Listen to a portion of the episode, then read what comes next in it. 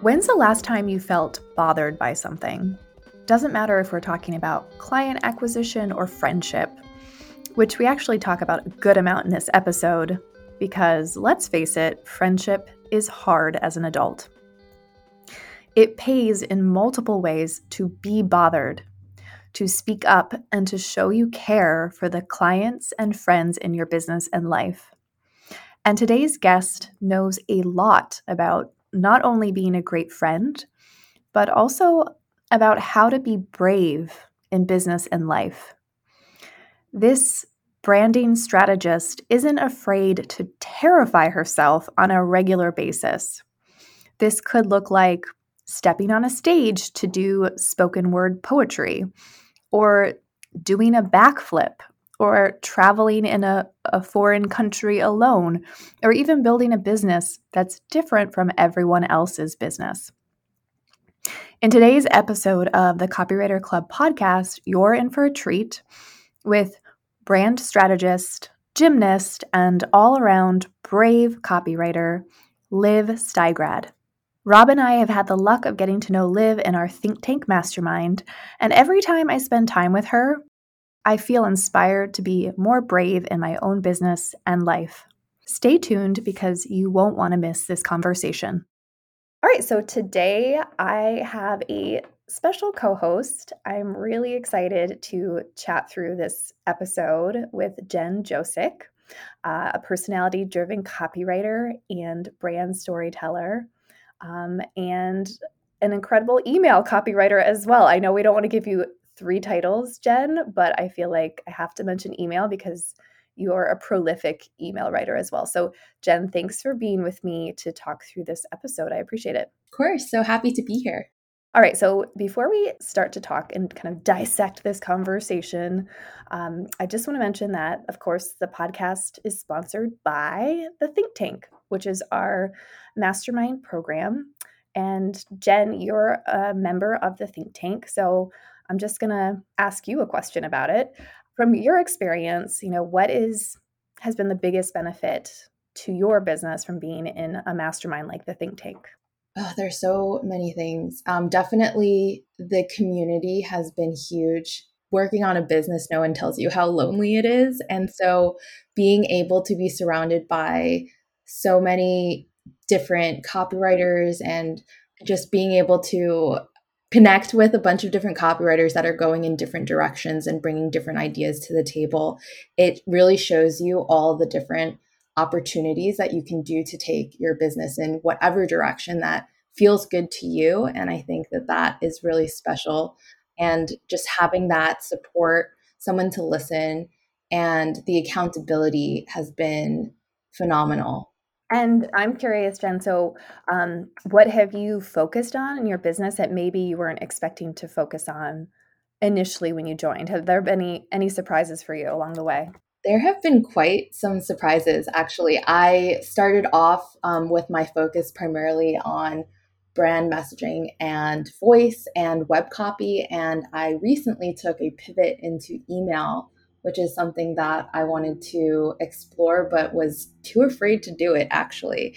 Um, and so it was a really nice opportunity to pivot that way um, and to grow my skills, as well as just connect with other members of the think tank and learn from them and really um, push myself further than I normally have. And um, definitely one of the things that I probably wasn't planning on was doing speaking opportunities and I found that I actually really like them. So it's been a pleasant surprise that I'm shocked about uh, because I am not a great public speaker, but I really do enjoy um, speaking. And so that's definitely something I want to explore more. Yeah, thank you for sharing, Jen. So if you're listening and you have any interest in being part of a mastermind and focusing on some big goals in your business um, and maybe you know feeling a little you, maybe you even want to feel a little surprised by what you can accomplish and see um, is possible for your business you can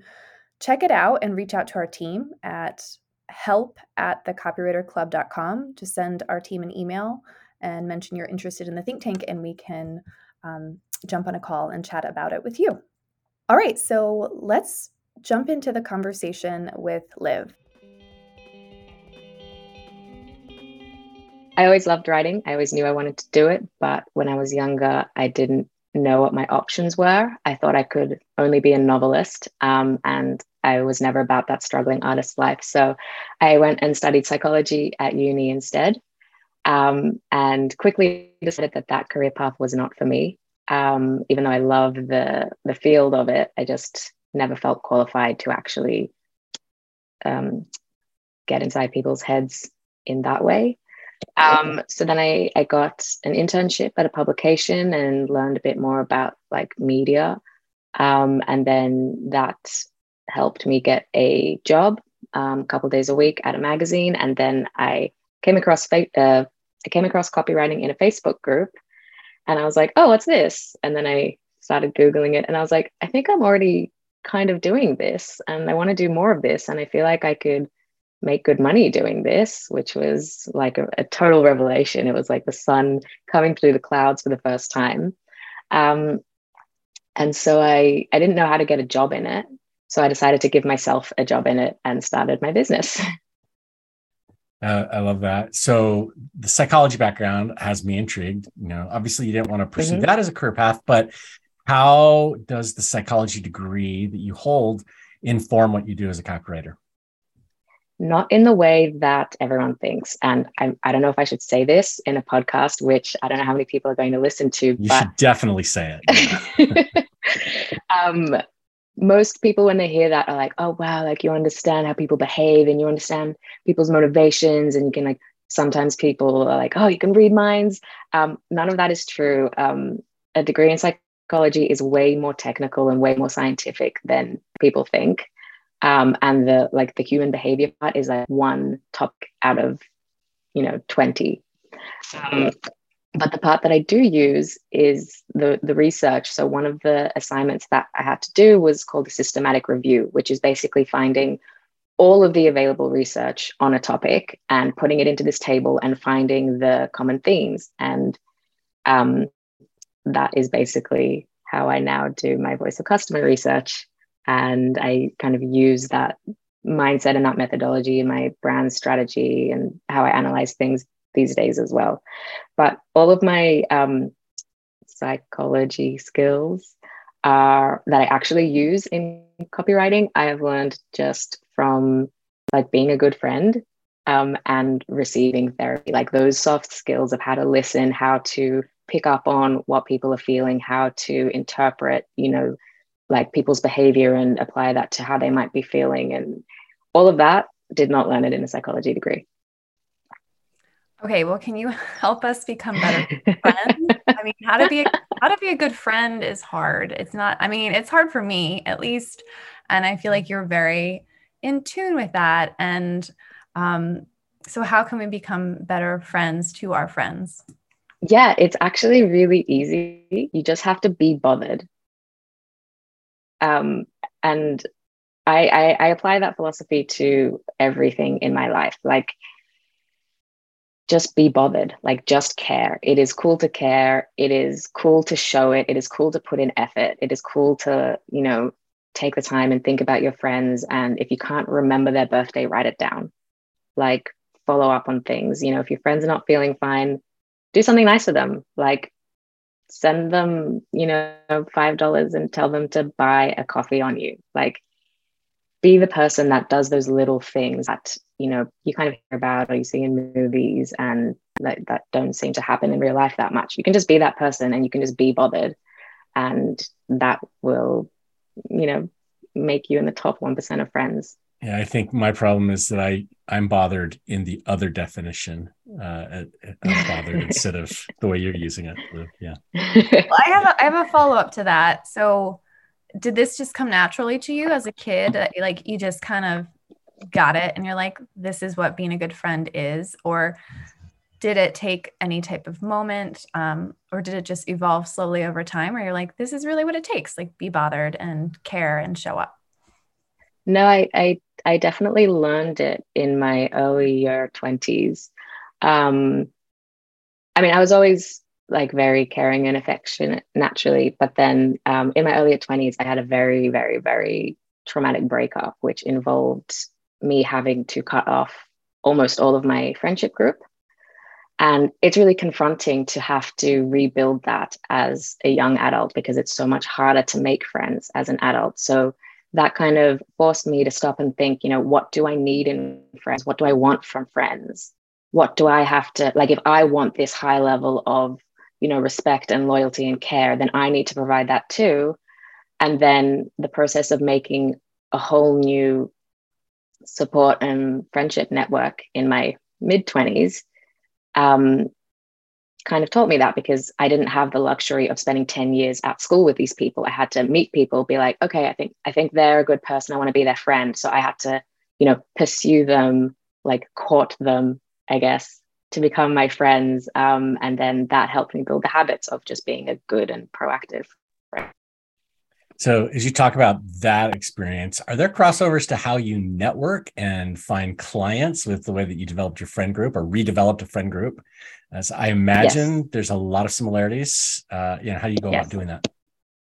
Yeah, absolutely. I mean, it's it's the same skill. So, you know, um, I have a a little like a mental rule, which is when you meet someone, um, at a, an event or a conference or a party or whatever it is and you guys get along and you know you think you want to develop that relationship in whatever way it, it, it might look like um, i've realized that there's a sort of an essential time period in which you have to reconnect not just online like you have to have a proper conversation with them within um, i would say usually within three weeks that's like the maximum time period that you have to cement a new relationship. Um, and you have to do something more than just like message them and say, hey, you know, we should get coffee sometime. You either have to actually have that coffee or do something above and beyond, like send them something, you know, if it's a potential business um, relationship, like send them a resource, but like a cool, personalized, usable resource, or give them, you know, a, like 15 minutes of your time, give them some advice, like, do something above and beyond within three weeks to cement that relationship, um, offer them something without expectation of return. And then that will usually be enough. Even if you don't speak for like six months after that, you're in their head as someone in your network that they can reach out to. Okay, that's cool. And could you provide an example, a specific example of how you've done that maybe recently in in a, in business? Um, I mean, I think the the largest scale example of that would have been when it came to you guys' um, conference a few months ago. Um, and unsurprisingly, I'm super introverted. So it was it, it, was a lot to be interacting with so many people and so many cool people and so many people that I thought would be awesome to have in my network.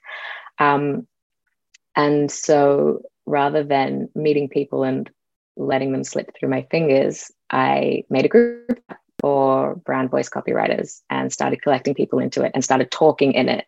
Um, I, you know, someone that I I liked quite a lot and wanted to connect with had a headache, so I went out of my way to get them some painkillers as a way of like, you know, offering my friendship and being a person that they remember fondly. Um, yeah, and just a, a few things like that where I just made a point to do something extra and keep in touch with them regularly. And now I consider very, very many of those people my actual friends.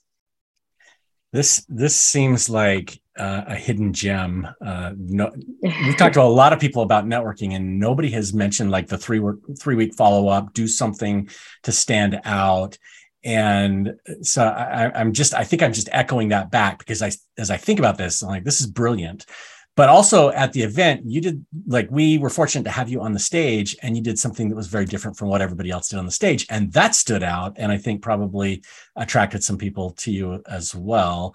Um, you did a spoken word performance that was amazing. And Thank you. Uh, you know, I, I would love to hear a little bit more too about about that and and why you do that uh, you know how that all has come about. Um I do it because it's terrifying. um, that's that's pretty much the reason. I've always written stories and poems, um, and um, when I was a bit younger, before I had a computer, um, and I was handwriting everything, I realized that the the mood that I was in affected my handwriting. And the way I wanted the poem to be read affected my handwriting. And I realized that subconsciously I'd been putting in cues for like um, pacing and tone and intonation into my handwriting. And once I realized that, I was like, oh shit, I need to, these need to be spoken, these need to be heard, these need to um, be performed.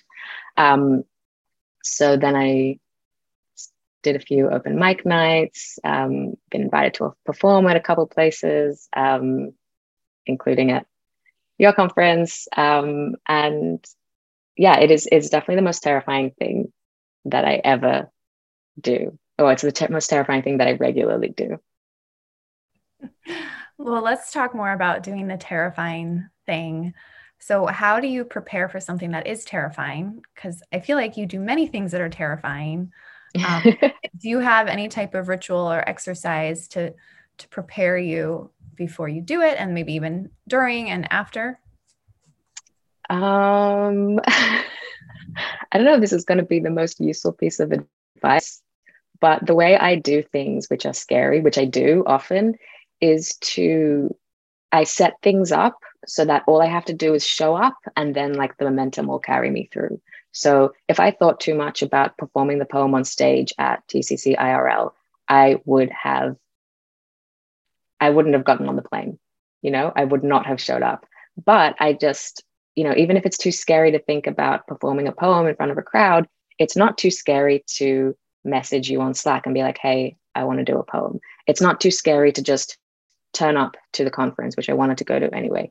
It's not too scary to just stand to the side of the stage and hold the microphone. And by the time I get to that point, I can't back out. I have to go through with it. So I use that technique a lot, a lot, a lot. It's like skydiving. Um, and I have been skydiving twice actually. All you have to do is show up. All you have to do is get on the plane. And by then it's too late to back out. And even if you want to, like, I just keep my mouth shut. I just don't open my mouth and I don't say anything which might allow me to get out of the the situation and then and then I end up doing the thing. Yeah, so I, I was I was with you until you said skydiving, and then I'm like, nope, I'm holding on to something in the plane. There is no way I'm getting out of the plane if it's not crashing. Yeah.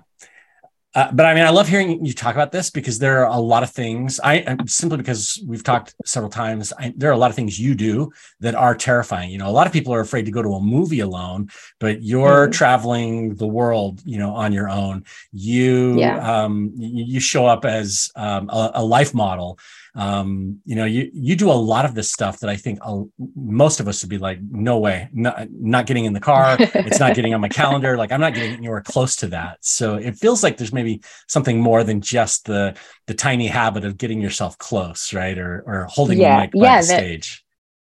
There, there is more, um, and I think I can narrow it down to two things. Number one is um, trusting like trusting myself that I'll be able to either like handle the situation well or at least survive it. Um, and I learned that skill by traveling alone for a year when I was 18. Um, and the first place that I went alone was um, Venice. And I didn't have like a SIM card, I didn't speak the language. All I had was a paper map and a hostel I'd booked at 2 a.m. the night before. And once I kind of was able to get myself there and figure out the boat and figure out everything. I had this moment of like, oh, I will always be fine. Like I, I, I can put myself into situations and I will figure it out. And that year of traveling alone definitely taught me that very, very deeply. Um, so that's one part of it. Um, and I think that if you don't have that trust in yourself, it is something that you can actually actively learn by putting yourself in. You don't have to travel alone for a year, but you can put yourself in a situation that's a little bit scary and see how you handle it. And then put yourself in a slightly bigger situation that's a bit scary and see how you handle it and gradually build it up like that.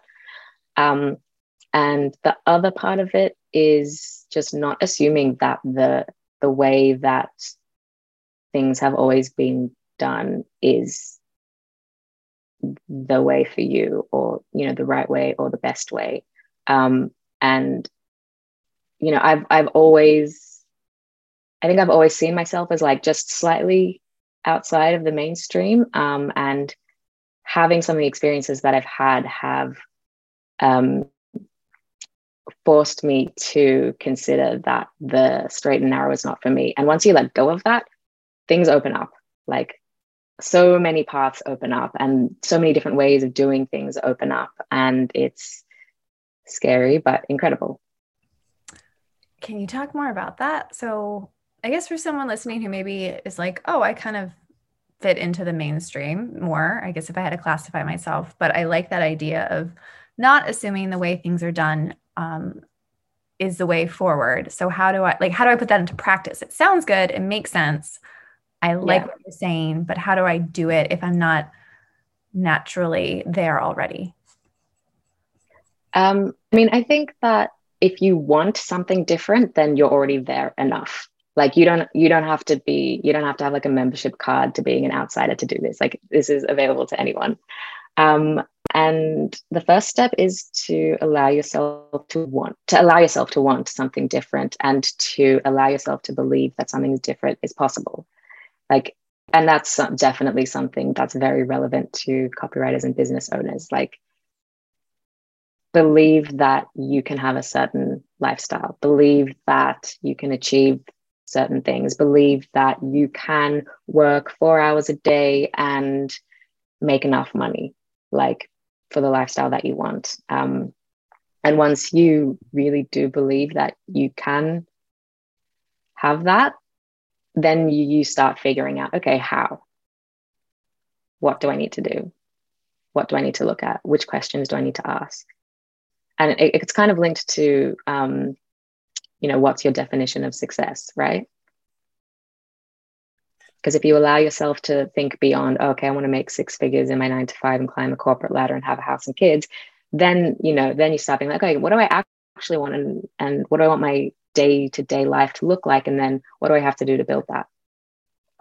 So as I listen to you talk about that, Liv, uh, I mean, obviously there are things, there are times that most of us jump into things that are scary. You know, being a new parent or starting a, mm-hmm. a you know freelancing job uh, without you know that kind of you know a, a safety net or anything like that. But do you have like a list of the next scary thing you're going to do, you know, a brave list where it's like, oh, these are the six more things that I'm going to do that really like make the hair stand up on the back of my neck.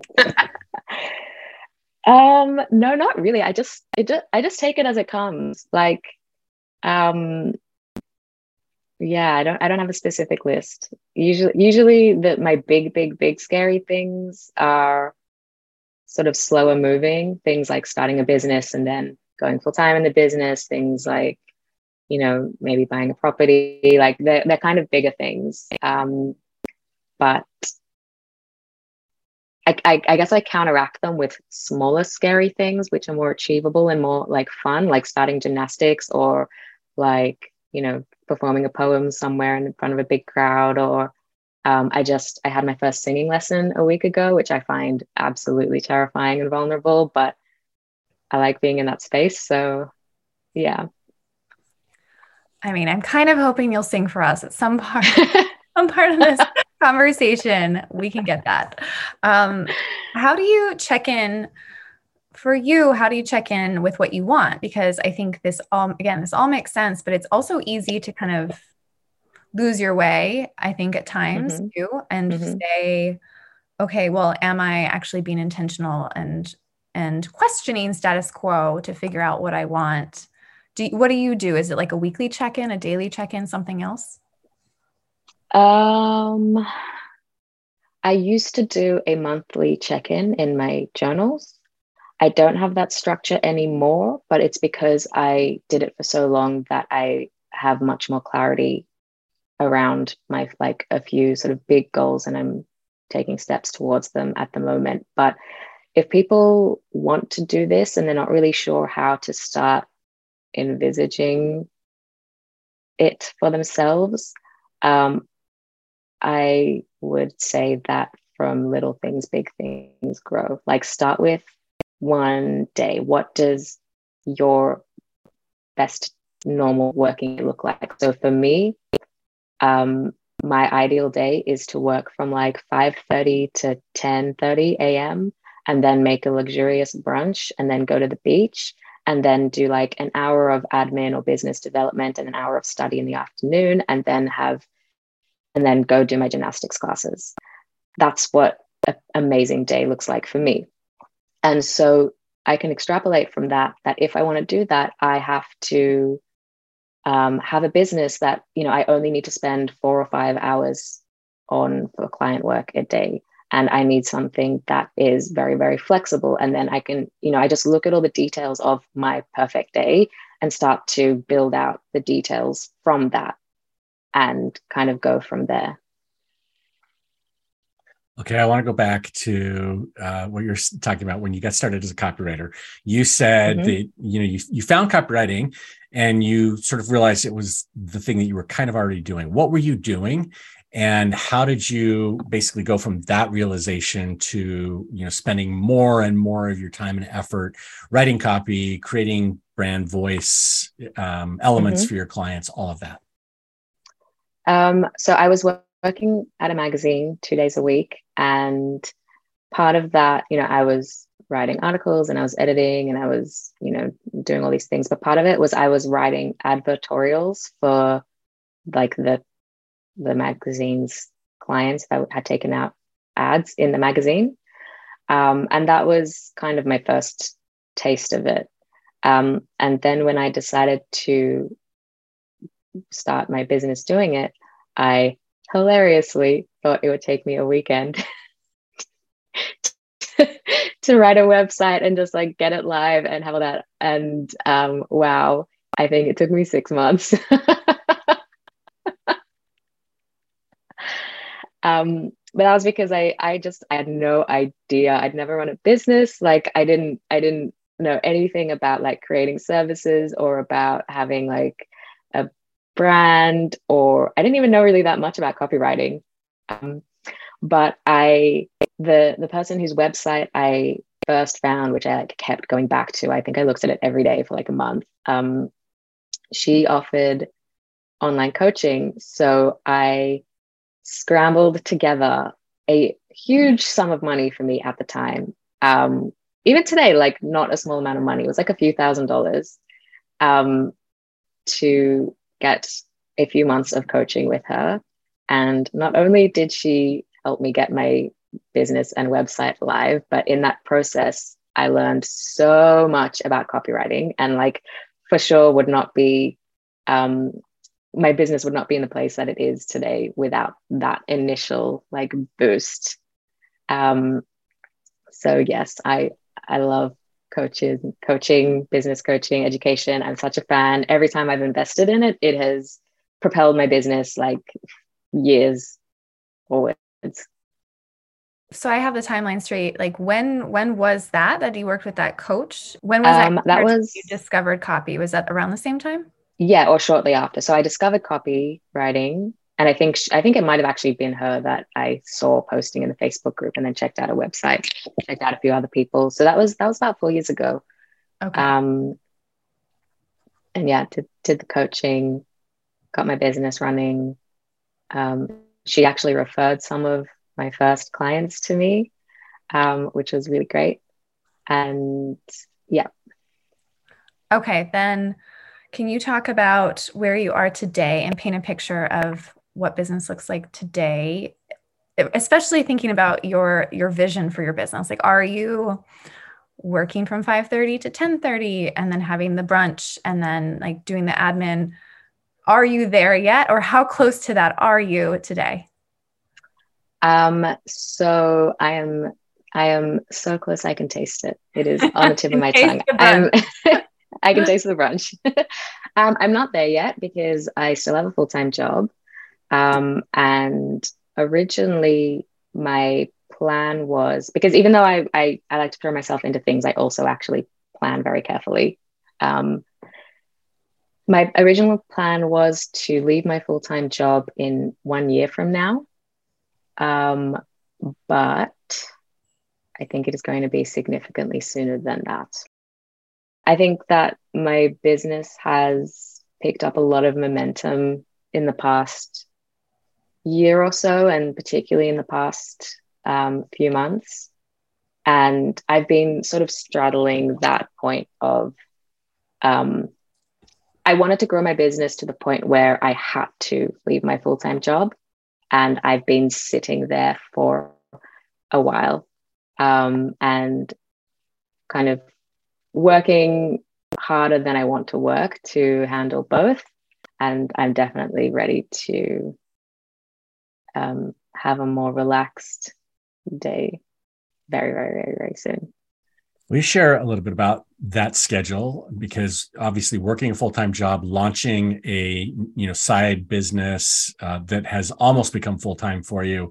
Um, and initially, when you do it, it's easy because you just have one or two clients and and it's only yeah. a couple of hours. But now it's not. So, how do you strike that balance, and how has that grown to the point where yeah, you definitely have to make a decision in the near future? Um, I strike that balance with great difficulty. Um, it helps that I'm a morning person and I naturally wake up um, around five. So I do have almost a whole other half day in my day. Um, but it's also forced me to be really efficient and really streamlined, like get my processes down, understand what I need to work without faffing around.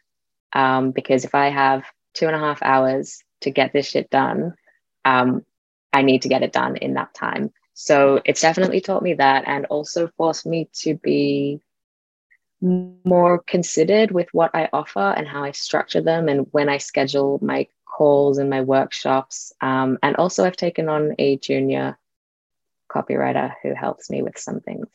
Well, and because we're talking about juggling both, and you may or may not leave job sometime soon, what advice would you give to someone who's also in a similar position and straddling both and really feeling like, okay, this is a lot? Or maybe it's not quite a lot yet, but they don't know when they should leave the full time job. What advice would you give them? I would say appreciate the security of the salary while you have it and take it as an opportunity to develop your business, which is what I've done. Like, um, while I've had a salary, I've invested a lot in coaching. You know, I signed up for Think Tank. I've bought courses and resources. I've outsourced a lot of things in my business. Um, and so, and and I've I've allowed myself to you know take on less client work so that I can focus on developing my business, um, so that when I do take the plunge, I don't have to spend that money or that time because I've I've built like a really really really solid foundation for myself which is ready to carry me. You know, I don't know that I would want to pay for a year of think tank when I suddenly go full time because so that's why I decided to do it now while I still have a salary and I don't rely on the on my freelance income to support me so much. So that's that's the advice that I would give. Take advantage of the security, be intentional with the extra money while you have it, but don't get too comfortable with it just you know remember why are you doing this? Why are you working extra hard right now?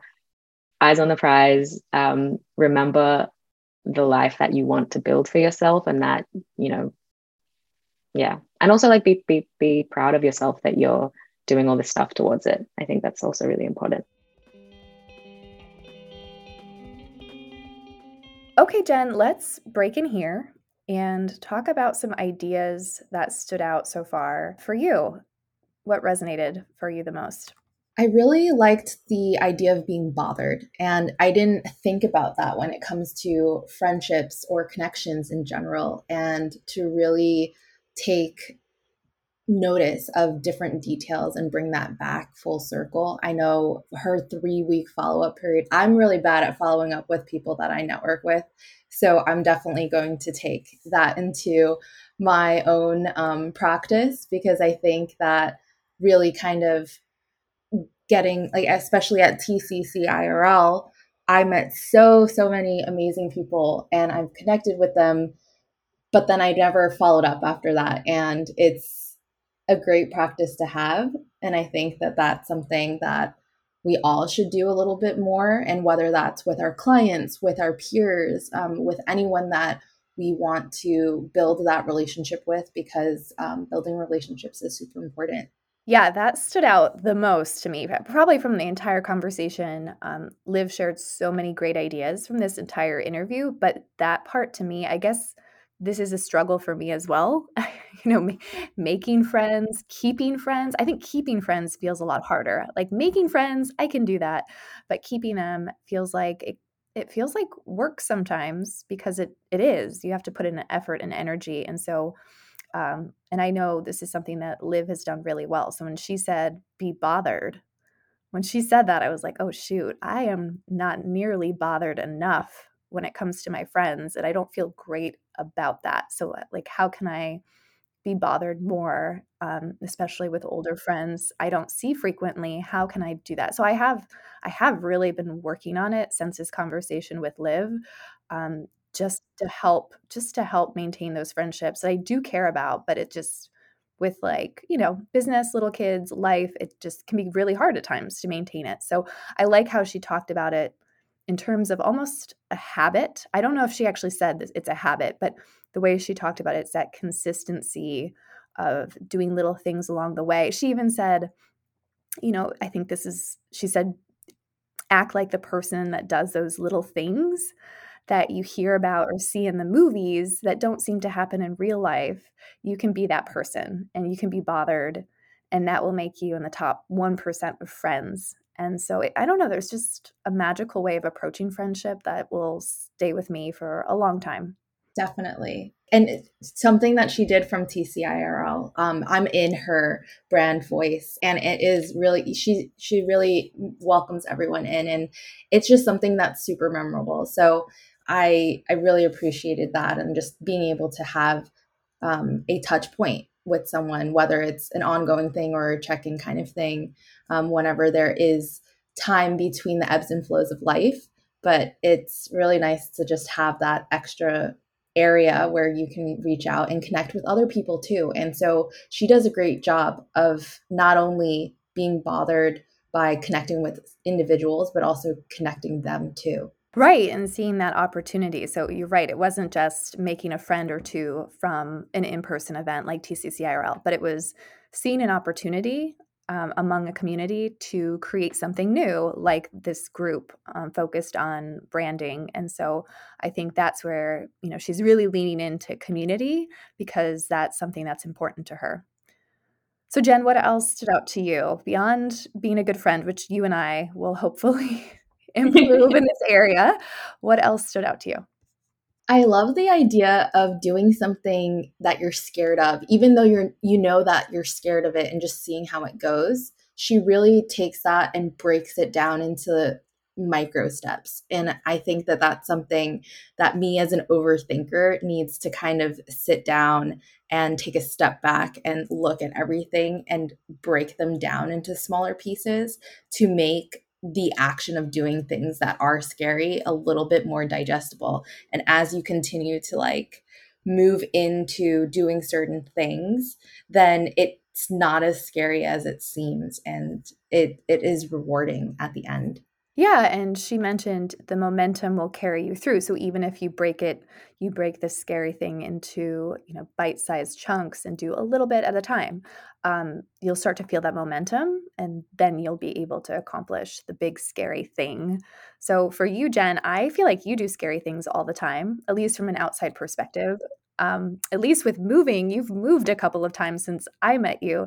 So how do you how do you approach doing something that is hard or uncomfortable or maybe even terrifying in your business and life?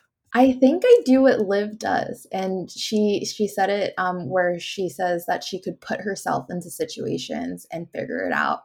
And I realize that you know sometimes at the end of the day, it's just you have to do it to know. Like thinking about the idea of something is you know it's great. But as a like i don't know i'm a mix of a planner but i'm also leaning into spontaneity a lot. And i think that having a good balance of both really helps bring things full circle especially with my crazy moves. I those weren't really planned and i think it's been really great opportunities um, personally and professionally just to kind of do that and then make sure that at the end of the day i'm i don't know the fear dissolves i guess and it kind of turns into an adrenaline rush. I don't know how to describe that but um, it's it does feel like a momentum that carries you through. Yeah and if if you're comfortable sharing this you moved first it was to was it to austin first? Yes. There's a, a small like tidbit before that but um, i was based in new york city and i had um, my partner and i had visited friends out in california. And it was just to visit and we discovered a house that we fell in love with and we decided to buy it. And so we had an offer and everything. We were in escrow. Covid hit and we decided the best thing to do was to pull out of that offer. But we still wanted to move somewhere. And so our next thought was to move to texas. And um, I've never personally been to Austin. I've been to Houston, um, and my partner has never been to Texas in general. And we didn't really know anyone out there, and we just decided to do it. And yeah, my family was not too happy about that. Um, but yeah, we we moved, and it was such a weird time, especially mid pandemic. But I think that that really helped me move out of my comfort zone and propelled me to start my business because I don't think I would have did a jump like that. Um, I quit my corporate job with no plan, and so um, I don't think I would have done that without moving spontaneously to another state that I've never been to. And then you moved again, right? Yes. So we bought a house sight unseen in Florida, and we made the move out here um, so again, yeah, very adventurous, I guess. Yeah, and I think that's I think it's a great example of terrifying and adventurous and stepping out of your comfort zone can look like many different things and um and it's not easy and we can lean into it in different ways. And so I love the examples that Liv shared in her conversation with us throughout the entire conversation. There's so many great examples. And then I think your you know living breathing proof of um, another example just around movement and redesigning your life in a different way and not and not being really intentional about where you want to be and not really settling for anything else. Mm-hmm, definitely. All right so what else really grabbed your attention? I think looking at the details of what you envision to be a perfect day or perfect, like how you want to build your life, and then believing in it. And I think that the belief thing is so crucial to doing anything really. Like if you don't believe that you could do certain things, it's going to come out somehow. Like it's whether it's your expressions or the way that you talk, it's you have to believe at least enough in what you're doing to mm, I guess propel forward.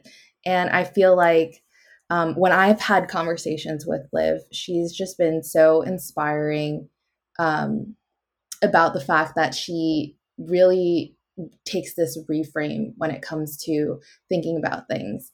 And um, one of the things that she does that is really awesome, and I've kind of tried to adapt it in my own mindset um, or mind reframes, is that she creates like very grandiose um, statements that is just so over exaggerated that builds on positivity.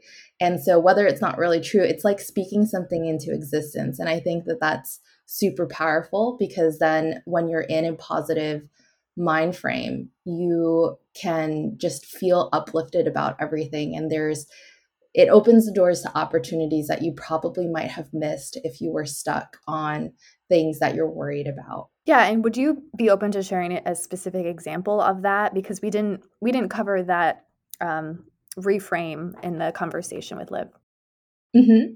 Um, so one of the things that I've been um, focused on is um, I'm launching. I, I launched a, a workshop and I've been pushing it off for a month and a half or two months.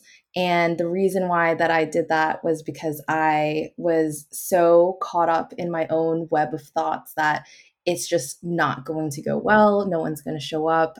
Who am I to talk about anything? And why should I be the one to host something?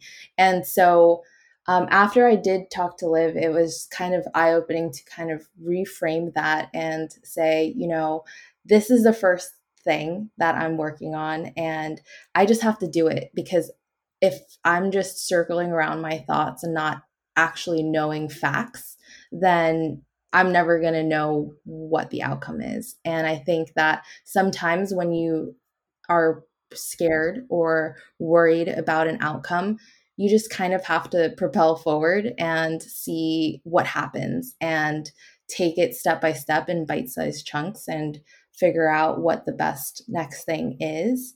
Because if you don't do it, you're not going to know. And so I've been just telling myself this is going to be the best workshop ever. Everyone's going to know about it and everyone's going to love everything that is in there and kind of just, you know, I guess giving myself that pep talk that I need. And that helps so much. Yeah, that's a great example. So thank you for sharing that. Um, and I've seen you present workshops, so I I know I know you over deliver, and I know it's going to be that grand. But I also know how we can get in our own way, um, and I've done that plenty of times. So that's I think quite relatable to many copywriters. Um, so you know, Jen, before before we wrap up this part of the conversation, I just want to mention one one more idea that she mentioned, that Liv mentioned, around just you know being different. And I guess this kind of speaks to what you're saying as well about um, being really clear about your vision. And what I like about Liv is that you know she's so inspiring and helpful around figuring out what we all want, right? Like what she wants is very different from what you want, which is different from what I want. And I think just listening to her speak, it gives, at least it gives me permission to be like, okay, I can want something totally different. And I can know that that different is actually possible and that's okay. And, um, in, and sometimes I think it's overwhelming to figure out what that path could look like, if, especially if it's not a typical path like a typical corporate ladder that you can climb or a typical career path um, even in the entrepreneurial space like there can there are there tends to be like more typical paths you can take even as a business owner. And so i think as soon as you realize i don't want to follow a typical path i want to do things differently it can become very overwhelming because then you're like well what does that even mean? And how do i do it? What does that look like? But i think what liv spoke to that resonated with me is that it's enough just to know I don't want to run my business the same way everyone else is running their business. I don't want to live my life the same way everyone else is living their life or I don't want you know I don't want to raise my kids the same way. And it's just enough to say that and to commit to it even if you don't understand what that even looks like or maybe even what that means to you yet and you don't have that path. That's a great starting point and I think Liv is so um, powerful when she talks about that because you know she's living and breathing it and is you know giving other people permission to think differently about how they can build their business and their life as well. So that that was huge for me. Yeah definitely. I mean everyone's different and that's something that we realize once you start talking to different people. There's no one set way to do anything and being able to just listen to different paths that other people have taken it helps you shape what you want and what you don't want in your own path. And i think that that's something that's really powerful to take away. And yeah Liv definitely does that and speaks speaks and lives that for sure. All right so let's jump back into the interview with liv and find out a little bit more about her brand strategy process and what uh, brand story looks like for liv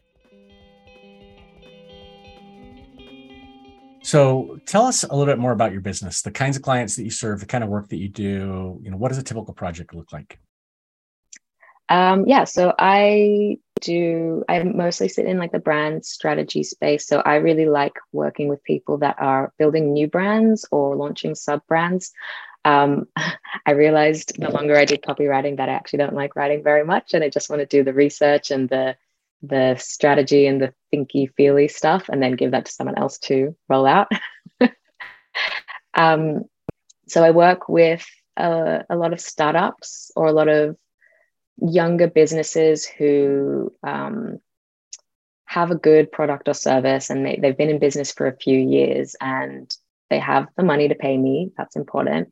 Um, but maybe they didn't develop a brand properly or at all when they started. And now they're growing and, and now they realize that they need to um, get their house in order before they get too big and it gets too chaotic. So that's that's usually who I work with. Um, I also partner with some agencies who do similar work, um, but they tend to have like larger clients. So I do a lot of stuff through those agencies for like real estate developers, venues, stuff like that. Um, I actually I recently discovered a new like niche of the brand strategy space, which I am so excited about placemaking. Um, and it's basically the brand strategy for a physical place, but then um, rolling it out for like, okay, if this is the brand identity and this is the narrative, what does that look like for the food and bev offering? And what does that look like for the experiences on offer at this place? And what does that look like for the decor in the hotel rooms? And what does that look like for the, you know, just rolling it out through to every detail. Um, and it is so fascinating. So, so delighted to have come across it. Okay, well, um, I want to do that. Tell me more about that. How, let's say I want to start rolling this out too where what's a good mm-hmm. starting point what do i need to start doing in order to do it well and understand what i'm doing and explore it further um, if you if you can write a brand story then that's that's like the first that's the first um, that's the first piece of it um, i was trying to explain what a brand story is to my mom once um, and i said it's like a poem that um, contains the soul of a brand and that's kind of what made her understand it and I think if you can distill the, the soul of a brand into a story, you can then use that to extrapolate all these other details. And yeah, I would just say don't don't bullshit when you write the brand story. Like do it properly and genuinely and with a lot of thought and consideration because if that is strong, then it'll be easy to be like, okay, so how are we going to do this hotel's staff uniforms now? Like what do they what do they need to be like? Look at the brand story see what's there. And it'll be easy to build it out from there. But if you kind of just write something that sounds nice and it's not based in anything then you will have a hard time rolling it out to other more um, like physically tangible aspects yeah i'm curious what this looks like from a brand uh, guide standpoint. So, you know, it's easy to, to think about, okay, the voice needs to be like this because, you know, you use these words, whatever clearly we've all had experiences with brands that are in a space uh, you know the irl was at a virgin hotel and so you know there's cool yeah. artwork on the wall there's lots of red you know the, the brand colors. Um, but how else does like if you're working with a client like this i know you're new to this so, so i may be asking you some things that you haven't done everything for yet but um, how does that show up in the guide? Do you define you know a particular aroma or do you um you know yes. set, do you show it like is that it is that detailed like, yeah yeah. So for example you know if you're working with a hotel and okay the brand story is where you know we love music and we're we're you know we have roots to the ties to the community and you know history and all of that um, then you would have a section about scent branding and you would say um, you know, based on the the brand narrative, these are the kinds of scents that will enhance and continue building the experience that we're trying to build. And then you might you might suggest um, a, a, a brand of like fragrance to work with or not. Um, but you might say, you know, we're going to use um, rosemary and sea salt. I don't know, I just made that up, but you know, you you would suggest you would like actually rosemary. go so far as to suggest. Yeah, I like rosemary too, um, but you would go so far as to suggest actual um, fragrances, actual fabrics, actual producers, suppliers that fit in. So yeah, it's it's very it gets very granular. Well, and how are you sourcing all of that, especially as someone who's jumping into it? It's new and exciting. Uh, just like a lot of Google searches. Are you building partnerships with suppliers or designers? Um, how how do you get started with that? Such new territory. Ask me that question again in six months, and I might have a different answer. But I would say it's both. I would say it's it's um, a lot of googling and over time probably relationships or you you probably just i imagine would build up um, a bit of a database of suppliers that you know can fit a certain vibe and be able to bring them forwards but yeah ask me again in six months okay and i want to ask about another thing that i know you do in your business which is microcopy and yes. I, I, think you have a passion for it. So talk to us a little bit yes, about microcopy, why you like it. Well, actually, maybe first because I think a lot of people maybe don't even know what it is. But what is microcopy? What what is um, I mean, we we might be able to point to some examples, but is there like a definition? So it's like, oh yeah, okay, I get what that is, and why is it so critical as part of branding and brand voice? So microcopy is all those tiny little bits of copy for example if you open an app and there's it's like the copy on the buttons and the copy um, within the app that help you use it so usually you know usually you have an extremely limited character count and a very important function to fulfill like it's extremely practical copy so the challenge is to keep that copy functional and clear and easily understandable but then also inject some brand personality into it. And sometimes you only have 37 characters and you have to tell the people what is going to happen or what they're going to do um, when they click the button. And so it is, it's a very unique challenge trying to um, balance the functionality and the brand personality. And that is why I like it so much. All right. I am jumping back to brand strategy. Sorry, but I have more questions um, because it comes up so frequently, and so many copywriters are jumping fully into it or dabbling. And I wonder how you sell your brand strategy and if you have advice for selling it because it can be difficult for some copywriters to sell it. Yeah. Um, a few different i have a few different ways um, number one when people come to me asking for web copy i ask them some questions to find out where they're at with their brand and if they are nowhere with their brand which is often um, i'll just kind of explain to them that i can't like i can't do it without a brand strategy that like all of their web copy and everything needs to be based on this piece and if they don't have it, um, their web copy and their socials and their everything is going to not be cohesive. Um, and usually that is enough because people want to feel reassured that their business is being taken care of. And when I explain it in the way of like, you need to rewind and do all this research, and I kind of present it as this really thorough, important piece, then people tend to like that. They're like, oh yeah, like I I do want my brand to be based in research, not just words. Um, and the other way is I I just I just present it not as an option. Like if you want to work with me, that piece has to be done first, and it's built into my project pricing. And it's it's not like okay if you want if you want me to do your web copy you know, the web copy is this much but we also have to do the strategy which is this much. It's just one thing. It's just one lump price. I don't separate it out so they don't have that feeling of oh do i really want to spend this much extra money to pay for that? No like you, you just have to that's it yeah, I like that approach. We've gone back and forth. Uh, I know Kira does the same thing with you know research and copy, and I don't. Yeah. I atomize it, and I guess it works both ways. But okay, so my yeah. next question for you is about your framework. Uh, you, you know, yes, this is kind of a callback to what we were talking about earlier. You have a propensity for bravery and doing things that are maybe a little crazy to some of us.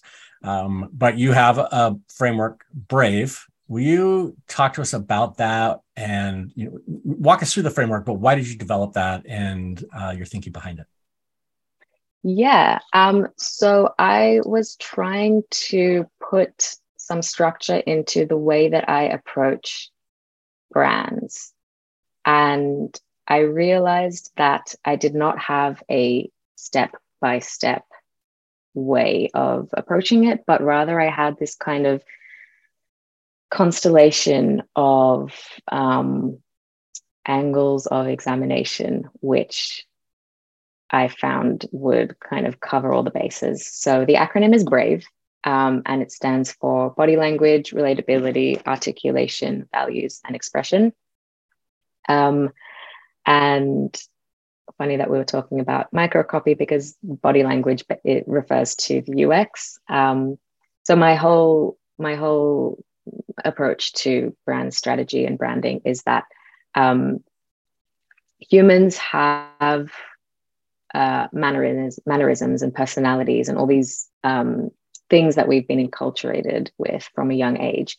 And when you're building a brand, you you have to construct all of that stuff um, intentionally. Um, and when your brand lives online, it doesn't have like a, a physical body to give off signals, but such a high percentage of um, the way that our brains take in information is through nonverbal communication. So if you want to try and use that with your brand and use that to connect with your audience, it's the UX that kind of provides that body language. And so it's the usability, it's um, where your brand lives online. Is the messaging appropriate for the platform that it's on? Is it easy to use? Um, and that's so important these days because literally anyone can put something up on the internet. Like we know not to trust just anything that we see on the internet these days. Um, and so if your website or app or whatever looks a bit dodgy, like bye bye. Like no one is going to trust your brand if it doesn't come across as authentic um, or legitimate online. Um, and then relatability is about understanding your audience's psychology and emotions so that you can build those relationships. Um, articulation is not so much what you're saying, but how you're saying it. So finding your unique verbal style, um, and that's done through voice of customer uh, research and some competitor research as well. Um, values the value part is not just about your brand's values. Like it's good to know those, but you also need to know your customers' values and how your brand helps your customers become more aligned with their own values. Because if you understand that, then you know that's really, really powerful stuff. And then expression is more of the technical sides of you know how your brand is going to communicate. So that's more the stuff that you'd normally find in a brand voice guide. You know your formatting and your tone of voice and how you use emojis and what your sense of humor is and how that comes across and all of that. So yeah that's the that's the constellation. And i found that it's also a really useful diagnostic tool if you're if you have a brand that already exists and you want to assess how strong it is you can look at it from each of those angles and see if there are any gaps or if there are any weak points where do you think most copywriters struggle with the first part of it, the body language and the um, UX part? Like, if we can make one or two changes to most copywriter businesses, I know we're generalizing, but what would be some changes we can make to improve our body language? That's a great question. it's hard to say because copywriters vary so much um, and but just you know digesting some resources on ux or trying to have a closer relationship with the designer that you're working with um, will help but i think that most copywriters have some intuitive understanding of this because you know copywriting is not just what you're writing it's also how is it laid out? Is it readable? Is it scannable? Um, and that's just go deeper into that part of copy and you'll find yourself in the world of ux so. Yeah i mean as i think about that there are definitely copywriters out there that are using a lot of the same images uh, and it, it's of course it's not just copywriters, right? Like uh, you know, I think about ESPs and the headlines are all kind of the same. Email service providers, they're they all promise the same kind of thing. They all kind of use the same fonts, the you know similar colors. So it, it's uh, it, it's something that I think a lot of categories do, where they sort of adopt what everybody else is doing in mm. in their mm. industry, and we don't try to be different enough um yeah. I, but i do think you're right. Like there are copywriters who get it and you know that that they've done it. But um is that yeah. that is what we're talking about when we're talking about body language? That's that's part of it. So all of the elements of my framework are um intentionally a little bit vague. And that's because everyone's businesses and everyone's brands are really different and i wanted them to be applicable. So it's kind of like a horoscope, right? Like take what is relevant to you from it. Today is a good day for me. Yeah. take what Yeah. Yeah. Yeah. I like okay. that. And I also like that you that you described it as this constellation of things because oftentimes we think about a framework as step by step. And of course, process yeah. frameworks are like that, but that's not yeah. the only way to do it. And I like that you're doing it differently, like you do Thank so much stuff differently. yeah, and and another reason I did that was because um, it's an iterative process. So I wanted it to be something that people can come back to like every six months and check.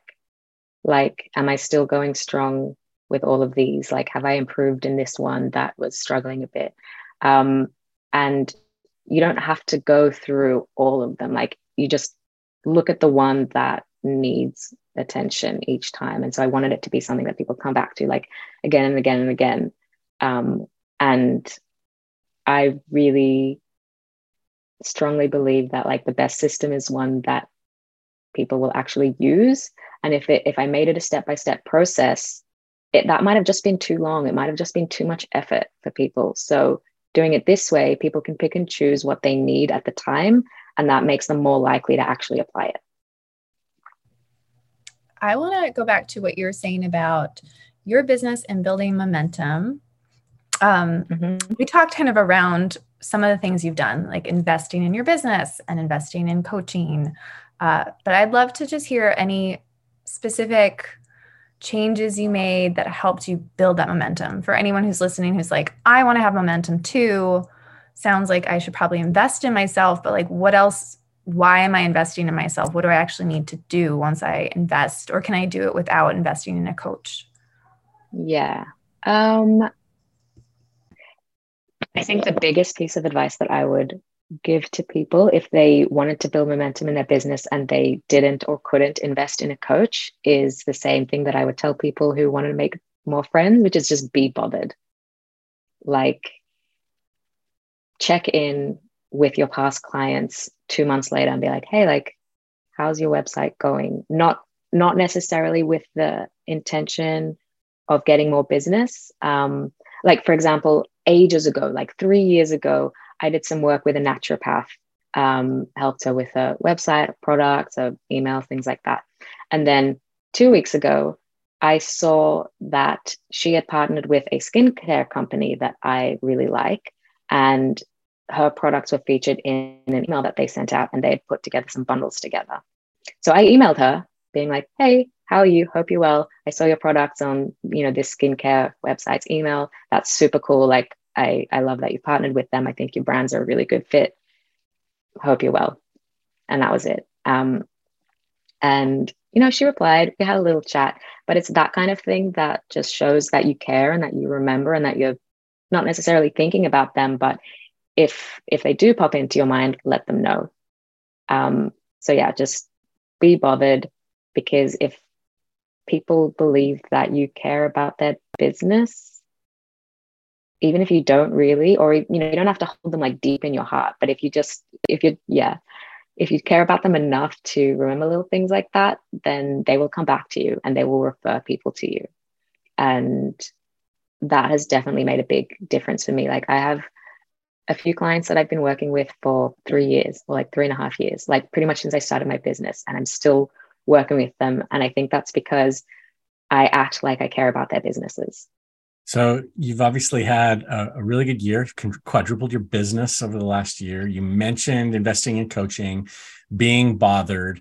Is there anything else that you have done to create this environment where you've been able to succeed that maybe some of the rest of us can borrow some of those ideas and, and also succeed? I've done a lot of work on like refining my services, upping my prices, networking, um, getting my name out there, working on my visibility, all, all of that, you know, like standard business development stuff. Maybe I can flip that question then. And what what is a struggle today? Because it, it, sounds just listening to the show, uh, it sounds like you have it figured out. Like it's going well. You've done the right things. You're just imp- approaching it in such a great way and with intention. So, what is a struggle for you today? Other other than what you mentioned, I mean, juggling full time job mm-hmm. and is really hard. But other than that, um, I know that I talk about it all very like calmly and happily, but it's it's a roller coaster. It is such a roller coaster. So. Uh, a big thing that I've struggled with is feeling like I have a right to show up in a certain way. Like, I often have to remind myself that I actually do know what I'm talking about and I do have valuable knowledge. And I've been doing this more than full time for four years, but in my head, I'm still like a baby. Um, so that's been a really hard and constant challenge. Um, but I have um, embraced feeling like a novice and embraced doing things anyway. Um, so I think a, a good business skill to have is to get used to doing things while you're scared. Like being being brave in life and in business is not about not being scared. It's about doing things despite being scared and learning to be okay with that.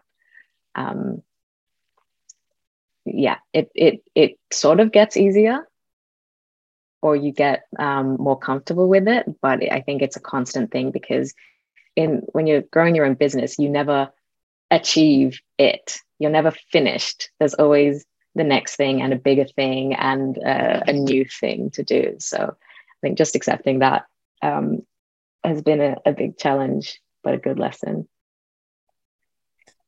Yeah. So I, I was going to say or ask what's next for you, but you've kind of told us, you know, the experiential branding thing and, yeah. the, you know, launching into your own business at some point in the near future. So really mm-hmm. my question is like, what's the ultimate goal? Not what's next, but where are you going to be in a year or two or five years? Like how big is the Liv empire going to be?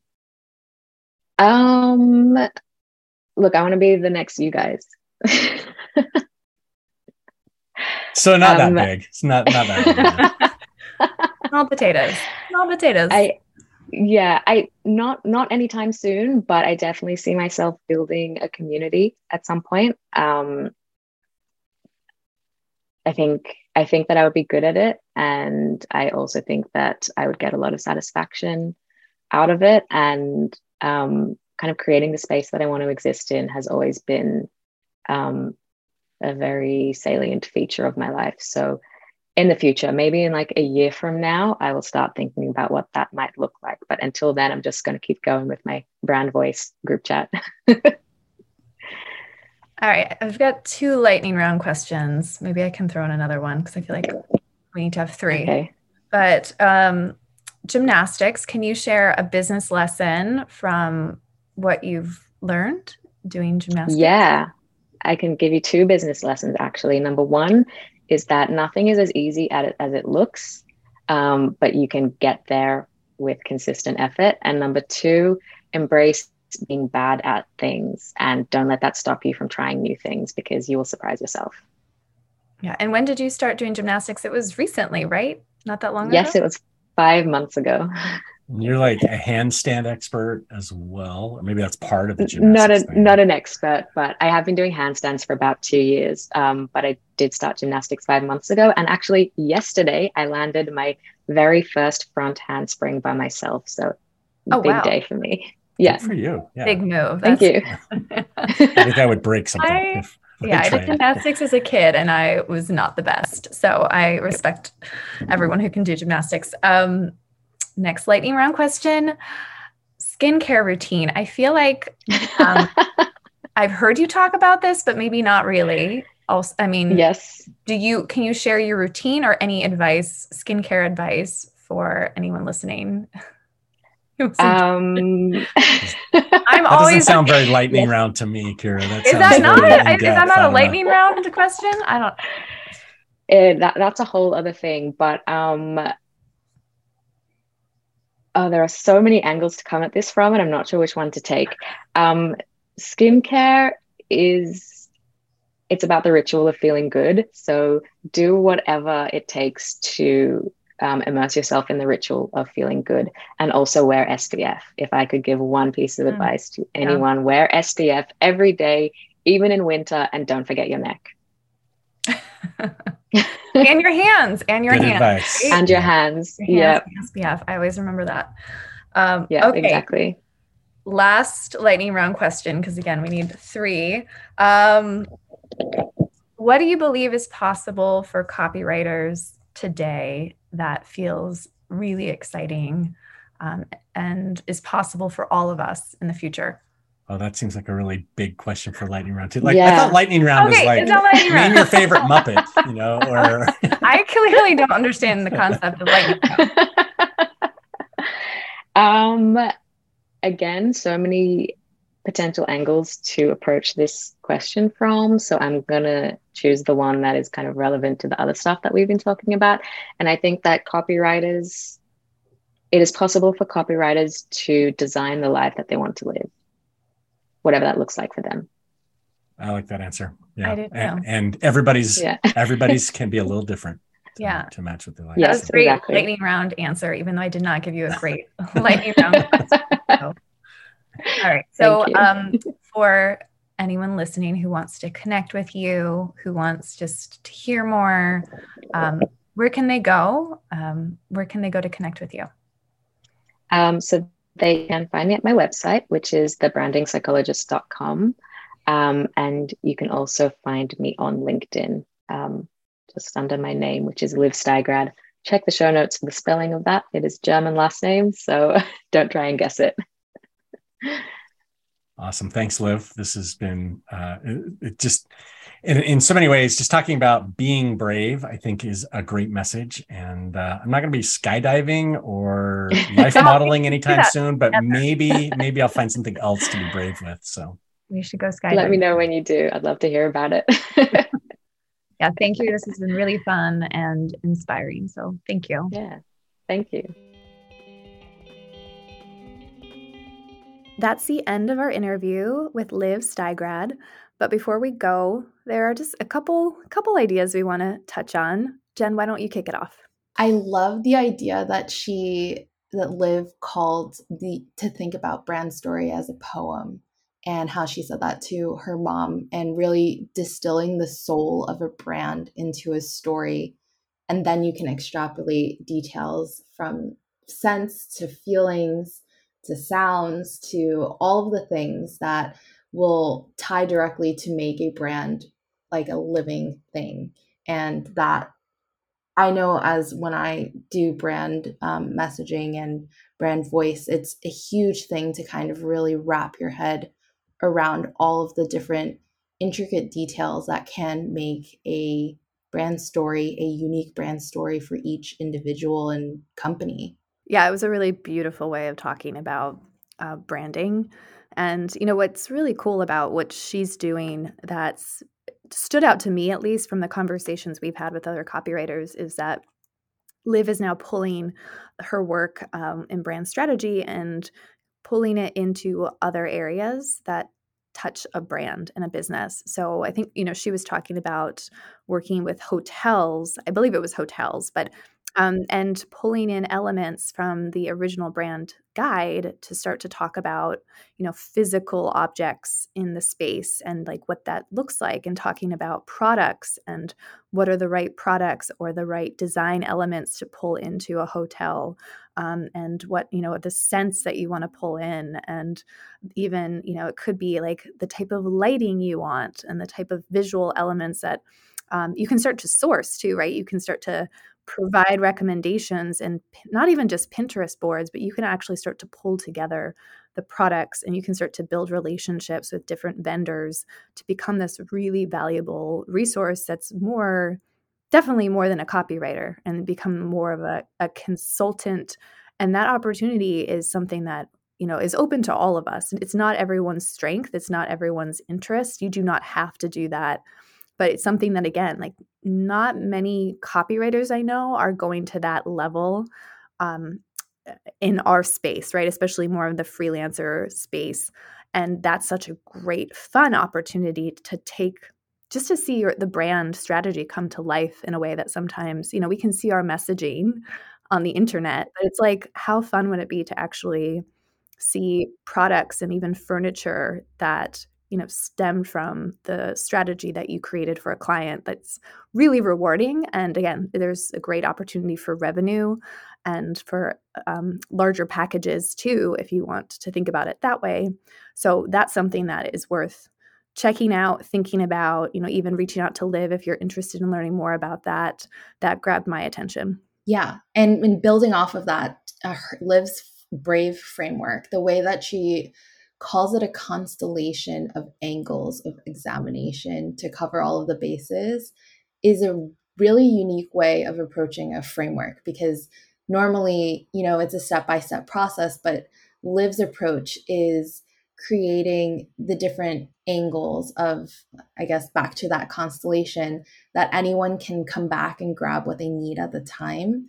And it's the best system that people will actually use because it it evolves with them and it's not just a one like direction and that kind of speaks to her overall messaging in terms of what she was saying about finding ways to be different and i think that that speaks throughout everything that she does and it's really cool that she could bring you know brands to life through those tangible physical items and then also create a web of angles to think about as that brand grows to work on over time. Yeah, I mean it's a it's a really powerful framework for her because not only does it speak to what how she approaches her work like you, you like you said the constellation different angles of examination when you're thinking about branding but um, so it speaks to how she approaches a problem uh, that she's about to solve but it's also so cool i love when a framework connects to the individual you know the service provider the copywriter as well of course brave like that's captures the entire conversation with liv and if you hang out with her like that's that's you quickly grasp that she is someone who is is you know is brave or in is facing um, is courageous and and facing fear frequently even though it's not easy for her. So um, it's such a great way to approach a framework where it's personal and you have stories you can connect to it so you know liv has so many stories she could connect to brave but then you can also apply it to the work in a sales message and so it has it has legs it can go in many different directions and i think that's the type of framework that works best um, and i agree with what you're saying jen like it doesn't it's just also proof that frameworks don't have to be so prescription based and even methodical. They could be it could be here's my framework to show my process step by step, but it can also be more conceptual and even artistic, like Liv's, where it's more like, here's how I approach my work. This isn't necessarily a step by step guide, but here's how I think about it, and here's what it will feel like and look like when we work together. Beautifully said. and before we wrap, Jen, anything else that you want to touch on I just want to call out the gymnastics thing because I I definitely feel like it's not as easy as it looks for sure. Um, and consistently consistency is the best way to continue. Like practice makes perfect, right? And I recently um, tried to challenge myself to do a handstand it looks super easy. My partner can do it with no problem, but it scares the hell out of me. and so I've been practicing on how to do it and I felt so silly, but I love that Liv is saying to be okay with being like with looking silly and to just keep going at it. And, you know, after doing it for I think about a month, I was finally able to feel more comfortable in the motions and I could do one, but I still need an assist. but it's almost there. That's incredible. I didn't know you were doing that. Um, so I want to see Liv's back flip, back handspring. Me too. I, front, it was either the front handspring or back handspring. I don't remember. I want to see that. And then I want to see your handstand and then I want to see Rob do a somersault or like something oh a little bit more basic. I want to see that too. And he still has to do a TikTok dance. Right, and he has to do a TikTok dance. Yes. Um, well, yeah. Before we wrap, I think the last note I want to mention, we touched on it in the lightning round, was um, the Liv's advice around skincare and what I really like what she said around it's a ritual of feeling good, right? We didn't get into the weeds about like all the different cleansers and creams. Um, that I would have, you know, had fun talking about that. But at the core, it's a ritual about how to feel good in your body, in your skin, in your mind. Um, and I think that's really important to think about because there's so many rituals related to what we do as copywriters. And so even though we, you know, the question was directed towards skincare, I think it's important as we build our own rituals as business owners, as copywriters, that we're questioning and, and thinking frequently about does this feel good? Like, does this work feel good with my client? Does this business decision feel good? Does my morning routine feel good? Does like we can do that frequently and um, it's really easy get, to get to the point where things do not feel good and we just continue to do it because we feel like we should. So I like that she ended the conversation on that point because we can pull it into so many different areas of our lives and our businesses. So I appreciated that. Same. Definitely something that I'm going to ask myself all the time. Yes, me too. So, we want to thank Liv for joining us on the podcast today. If you want to connect with her, you can find her at thebrandingpsychologist.com, which we'll link to in the show notes. If you want to listen to more episodes similar to this one, definitely check out episode 215 with Brandon Burton about saying yes to scary things. Check out episode 118 with Sorsha McKenzie about branding and copy. And you can also check out episode 187 with Melissa Berkheimer, all about what copywriters need to know about design. And if you want to learn more about the think tank, uh, you know, Liv is a member. We talked uh, briefly about that. My co-host Jen is also a member. Um, if you have any interest um, in learning more about the think tank, you can find details in the show notes.